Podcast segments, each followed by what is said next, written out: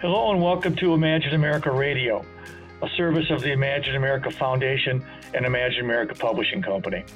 My name is Bob Martin. I'm the president and CEO of Imagine America Foundation. In the last 20 years, Imagine America has provided scholarship support and tuition assistance to students attending career colleges all across this country. The purpose of this podcast is to promote technical and career education and to inform the public of career opportunities that are not just in high demand, but essential to the American workforce. We hope you will enjoy today's podcast. This episode of Imagine America Radio is brought to you by Ambassador Education Solutions. For more than 5 decades, schools have trusted Ambassador to power their course materials programs, including print, digital, OER, devices, kits, and more. Unlike any other technology on the market, Ambassador's revolutionary course materials platform, Rota, aggregates all print and digital materials and layers it with integrations, single-point access, support services, analytics, financial controls, and compliance, all through one flexible and easy-to-use platform, and all at no additional cost to you. For more information, please visit Ambassador's website, www.ambassadored.com. Joining us today is Demetria Pullen, Cosmetology Program Director of Midwest Technical Institute and Delta Technical College. Today, we would like to discuss cosmetology careers. As a leading provider in education and cosmetology, we couldn't think of anybody better to call than Demetria Pullen with Midwest Technical Institute and Delta Technical College. Let's start by telling our listeners exactly what a cosmetologist is. Can you briefly explain what a cosmetologist does? A cosmetologist is tasked with making the world beautiful. I look at it that way, as everyone in the world is our palette to make beautiful, with that being hair color, hair sculpting. It's a service that we're able to offer everyone to make them feel good. I feel like we're a very positive part of the world. Our industry is obviously very important. I think that COVID probably taught everyone a lesson about that. And I use that a lot with my now students and career nights with the school, just because when we went away and everyone was put on quarantine, all of the beautiful movie stars and news anchors, they all looked a bit different when they didn't have us there to perform their hair and makeup services. Yeah, no, you couldn't be more right. I mean, our listeners can't see me right now, but it looks like I got a mullet because I haven't gotten my hair cut in, a couple of months. So it definitely doesn't look the same as it normally does. I usually have more of a fade, but obviously my hair has grown out. But okay, all right, great. I'm glad we kind of talked about what a cosmetologist does, which is essentially helping people feel beautiful and whether that's cutting hair. Is there more to cosmetology than just cutting hair would be a question I would ask you. If somebody were to say, well, a cosmetologist is really a hairdresser, what would you say to somebody who said that? No, we're not just a hairdresser. I look at it, we're artists. We're able to take hair color, we see shapes, we see design. We take that and use a head and hair as a palette to create a look that we visually see, and we're able to put that together with our hands, so it's an outward something someone else can see. And I strongly believe that everyone has a best that they can look, and that's our job to provide that. I like that. Everyone has a best that they can look. Okay, well, now that we kind of talked about what a cosmetologist does, what does the career outlook look like for cosmetologists? Maybe both at a national level and then a little more granular, where Midwest Tech and Delta Tech have campuses. By 2029, as the BLS projected that there will be a need to hire over 641,000 cosmetologists across the country. In Illinois, Missouri, and Mississippi alone, where we have campuses, the BLS predicts that need for 41,490 cosmetologists in that same time period. So that's pretty huge. Wow, yeah, that's a lot of cosmetologists needed across the country. Seems like something worth getting an education in. So I have sort of a three-parted question for you. The first is, should someone go to school to learn how to become a cosmetologist? I think the answer is yes, but I'll let you answer it. Absolutely. To me, it's very important. And I work a lot on the state board levels as well. And what I hear the most nationally and locally is the need for sanitation. It is huge. It's one of those things. We teach that in school. That's a huge part of what we're teaching you, to be safe, to use properly sanitized implements, because we are at risk for spreading disease and disorders around the world without knowing that proper sanitation. You don't get that just working in your kitchen, which, funny way to say it, but we call it that, kitchen beauticians. Training, someone needs to teach you how to do these things properly so that we're creating a safe place for people to come and receive these services and not have disease. So many things. Think about nail care alone. When you're putting your feet in a tub that someone else has had their feet in, if they have fungus or anything like that, and it's not properly sanitized, that is going to be transferred from one person to another. So it's important to know how to perform proper sanitation. Yeah, I think you're right. And further your point, I don't think I would want my hair cut by somebody that didn't have an education in what it is that they're doing. Absolutely. And I know there are certain credentials that, in order to become a cosmetologist, you have to have. Yes. But having an education just ultimately just helps you be able to pass those certifications so that you can become employable, which is, absolutely, the end goal there. Okay, cool. So what does a typical cosmetology program include as far as, the different, maybe there's a hairdressing component to it, there's a barber component to it, there's, like you just mentioned, nails and... aesthetics. Mm-hmm. Yes, aesthetics, yes. How long is a typical cosmetology program? So a cosmetology encompasses all hair, skin, and nail services. Our program mainly focuses on hair. That's about, hate to put a number on it, but about 80% of our program is going to be in hair care. Those services are going to be hairstyling. That would be long hairstyling, wet hairstyling, thermal hairstyling, hair cutting, perming, relaxing, hair color, hair additions, which is a big trend now with wigs. Oh. And so we teach that as well. But then you're also going to receive the nail care. So that would be natural nail care, like manicures, pedicures. We also do the artificial nails, the acrylic or gel nails. Then we would also offer in skin, the waxing and facials. So we touch briefly on the nails and skin, but focus a lot on the hair services. Gotcha. Is it more of a focus on hair services because just the complexity of all the different things that go along with being a hairstylist, or is it more demand driven? Why would you say that 85% of the curriculum is focused around hair? Because of the chemicals that we use with the hair colors, the relaxers, the perms, we go in depth on those with electricity, chemistry. It's important to know how all those things function. When we're mixing chemicals together, what's that reaction going to be? There's a lot that goes into the hair side, that not so much on the skin side. But when you are doing hair cutting, it's important to know the mathematical side of that. I do feel, going on a tangent here, but I feel like sometimes cosmetology doesn't get the credit it deserves because of the extra things people do need to learn. With hair cutting, the math side, and hair color, knowing how many ounces of what developer to mix with a certain color, but also because our hair colors, there are so many colors in the world, and we take 3 basic primary colors and make all these colors in the whole world. It's important to know how much of each one it takes to do these services. The little science behind it. Yeah, that's interesting. I'm glad you brought that up, actually, because I wasn't expecting the call to kind of go this way, but can you talk a little bit about the math part of cutting a hair? Something I just never really would have thought about until you just mentioned it. Numbers are very important. I laugh when we're in the student salon, we have clients come in and you'll hear the client say, well, I want it over my ear. And it's one of the greatest things we teach in the classroom, because what is over the ear? Does that mean completely over the ear or completely covering over the ear?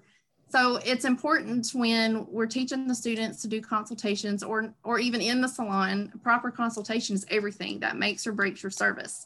So when you're going into measurements, you need to know what an inch is to your client and what an inch is to you. When you tell me you want an inch of hair cut off, I know mathematically my inch to where your client's inch may be half an inch. But explaining all that, measurements as far as our hair color and such, we use weights. We weigh our color. Everything's done by ounces. Because we do have to use so many different colors to make a combination, it's important to know how many ounces or what measurement on each one. Lots, even our perms, our chemical relaxers, everything has, you've got to have good basic math skills to be able to do the subtraction, addition, everything to, you know, multiplication to come up with these solutions for your products. And formulations, I guess that's the word I'm trying to dig out there. The formulations all require, they're all different. Huh. Yeah. So, you know, essentially what you're saying is, you know, if you want to make brown hair color, you have to add a certain weight of yellow and a certain weight of red and blue in order to make that particular hair color that person's looking for. Or you have to make, you know, like I think you said, hair relaxer, you know, whatever it is, there's a mathematical equation to the proper amount to put into somebody's hair to give them the results that they're looking for. Yes, absolutely. And even on just the structure of the hair, which we cover that very in depth, that makes a big difference too, because we all as people are unique. So our underlying pigments that we have, our hair color, that takes a big deciding factor in formulating your hair color. And like your example using brown, it isn't just about what color we put in the bowl, the artificial color, but what lies underneath that's naturally in the hair. We have to also complement that color or neutralize that. So there's a lot of nuances. Yes. Right.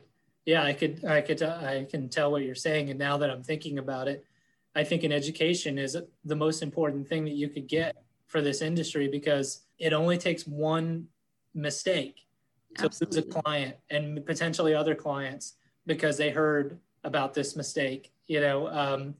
So with it being that way, and also so socially driven, I mean, somebody gets a good haircut. The first thing they do is post it on social media. They talk about you as the hair cutter and also whatever the establishment is that you work for. Absolutely. You know, and that goes a long way. So, and that's without even talking about the marketing aspect of being a cosmetologist. I could see why having an education so that you're making sure that you get the correct formulas put together to make the correct hair color on the person's hair, taking into consideration their current hair color, what that base is, and then putting together, concocting the correct hair color for them is a complicated process that I don't think people either they don't give credit for or don't know about. Right. Myself included. Now I will say, you know, I am a guy who goes to a barber, so I'm probably very new to all of this that we're talking about. But I think that just in general, the public doesn't fully understand the math and science, like you said, that goes into being a cosmetologist. So I'm glad you brought that up. Okay, now let's say I'm a student and I'm interested in cosmetology. When I tour a campus offering this program, what are a few things that I should be looking for? Because it seems like a program such as this is going to require up-to-date equipment so that I know what's in the salons or what's currently being used in the salons or the barbers. And you had already mentioned sanitization. But what are some other things I should be looking for as far as accreditation or maybe the length of program, or most importantly, the relationships with the local employers? Can you kind of run down a list of, hey, you know, if you're a student interested in cosmetology and you're about to tour a campus, here are some things that you should look for, like a checklist? Yes, sure. Definitely equipment is important. And like for us, we hold 2 PAC meetings a year. We still have staff in the field as well as guest speakers. So we're always looking from the outside to critique us on what we have. So we keep up to date equipment. What's happening with our students? What do you see the other students doing when you're touring our campus? It's important that when you're doing a tour that they're engaged. They're engaged, they look like they're having fun, because it should be fun. Another thing that I feel is important is it diverse? Diversity is very important. That is something that we definitely promote in our schools and across our campuses. You're going to see a diverse group as well as a diverse group of clientele that we bring into our salon. We pride ourselves in our students that we put out into the industry. They know how to perform any service regardless based on diversity. And the whole goal, obviously, of coming to school for a career is to go to work. Definitely ask about the relationship with employers. I can tell you for our schools, we're out there. We're hitting the pavement. We have placement coordinators who get out and have work relationships with the salons. We're in communication with them all the time. We bring them in as guest speakers. It's important for students to see that. I want a student to see from day one, ooh, this is where I'm headed. This is what I want to do. They're part of what builds the excitement in our programs. They see us every day. When you're in a program 1,500 hours and you see your instructor every day for 1,500 hours, it's a lot when we have someone from the industry come in and they're respected. They look up to them because that's where they're headed. Yeah, I couldn't agree more. And I like what you said. I mean, the whole point of going to a career school is to step into a career. And so making sure that the school has relationships with employers is very important. The other thing that you mentioned, which I thought was interesting, was about diversity. And why that's important is essentially, you know, you don't want to be working at a salon or behind one of the chairs and depending on the clientele that comes in, not knowing how to cut certain hair. And you talked about how your students are prepared or trained on the diversity that could be potentially walking into the door to get a haircut. Can you talk a little bit about that? I mean, what does that mean? Does that mean, you know, part of your hairstylist training is talking about different types of hair? Yes. So it is different types of hair based on hair texture. Styles are created differently on hair based on the hair texture. There's, you know, really coarse hair is going to require more heat to where fine hair is going to require less heat. When you go into doing the same style on those two, you're going to have one that you could potentially melt the hair based off the heat that you're going to require for that more coarse hair. But it's the same, the products that we use when we're shampooing hair. Some hair we're going to need to use a more shampoo with more moisture, and to wear more fine hair, we're going to use one that has a more alcohol base, I would say, that's lighter, has less conditioning components. But it makes a big difference. Even the styling tools, the styling aids that we use, you can weigh the hair down. When you have fine hair, you don't want to weigh the hair down, but then when you have coarse hair, you want to put that extra moisture into the hair to obviously make it smooth. Yeah, that's interesting. That's another thing I think people don't typically think about with cosmetology programs is the necessity of learning how to deal with different types of hair. That's cool. I'm glad we talked about that. Yeah, okay. And I can add to even... Yeah, go ahead. When you get into the color of hair, that's just as important as the texture of the hair, but the color of hair. And when you take students learning to cut hair for the first time, when you have your really dark hair or your really light hair, they're going to show lines in the hair more than a person who has a medium texture and a medium color hair. So... Then also then you're straight and you're curly. There's so many different textures, and they're trained on no matter what sits in their chair, they have an instructor with them right there to help guide them and direct them along the way so that they achieve the results the client is wanting. And it helps the student to be comfortable because, you know, their career training, one day that training is going to end and they're going to leave and they're going to be in the salon. So they're going to have those experiences to look back on and go, oh, I remember what she said that day. I know how to handle this. Yeah, exactly. Okay, now let's say I'm someone wondering if I would make a good cosmetologist. What would you say are 3 or 4 personality traits? Because you see them every day. I mean, you're talking to students all the time. What would you say are 3 to 4 personality traits that make a great cosmetologist? It might help identify someone who is thinking maybe this would be a good career fit for them, but would like to know or verify or confirm for themselves that, yes, these are 3 or 4 personality traits that I have. I think I would make a great cosmetologist. Right. My number one personality trait is going to be a passion for beauty. You got to have that, number one. Being dedicated And having a positive attitude is also going to take someone a long way. You're dealing with people every day, which brings me to my third, people person. Being outgoing, you've got to be able to talk. You've got to be able to keep people engaged while they're in your chair. Hate to add another one, but because we are an ever-changing industry, being acceptable to change. If you're not a person that accepts change easily, this may not be the industry for you because it's going to change. Yeah, all good points. All right, great. Well, we had an awesome conversation with Demetria Pullen, a cosmetology program director of Midwest Technical Institute and Delta Technical College. We talked about the career outlook for cosmetology. We talked about the type of program that you may expect as far as going to school for a cosmetology program, what's included in that. We learned a little bit more about the math and the science that goes into it, and also the diversity of different types of hair that go into it. And we also learned what makes a good cosmetology program, or things you should be looking for, and as well, a couple of personality traits that makes a good cosmetologist. For now, I would like to thank Demetria Pullen for her time to speak with us today, and encourage all of you to go to our website, which is www.imagine-america.com/podcast for more information on this podcast, how to learn more information about Midwest Technical Institute and Delta Technical College's programs and the cosmetology program. Thank you, Demetria, and wish you all a great day, and goodbye. Thank you for joining us on today's episode of Imagine America Radio. We hope you found it informative.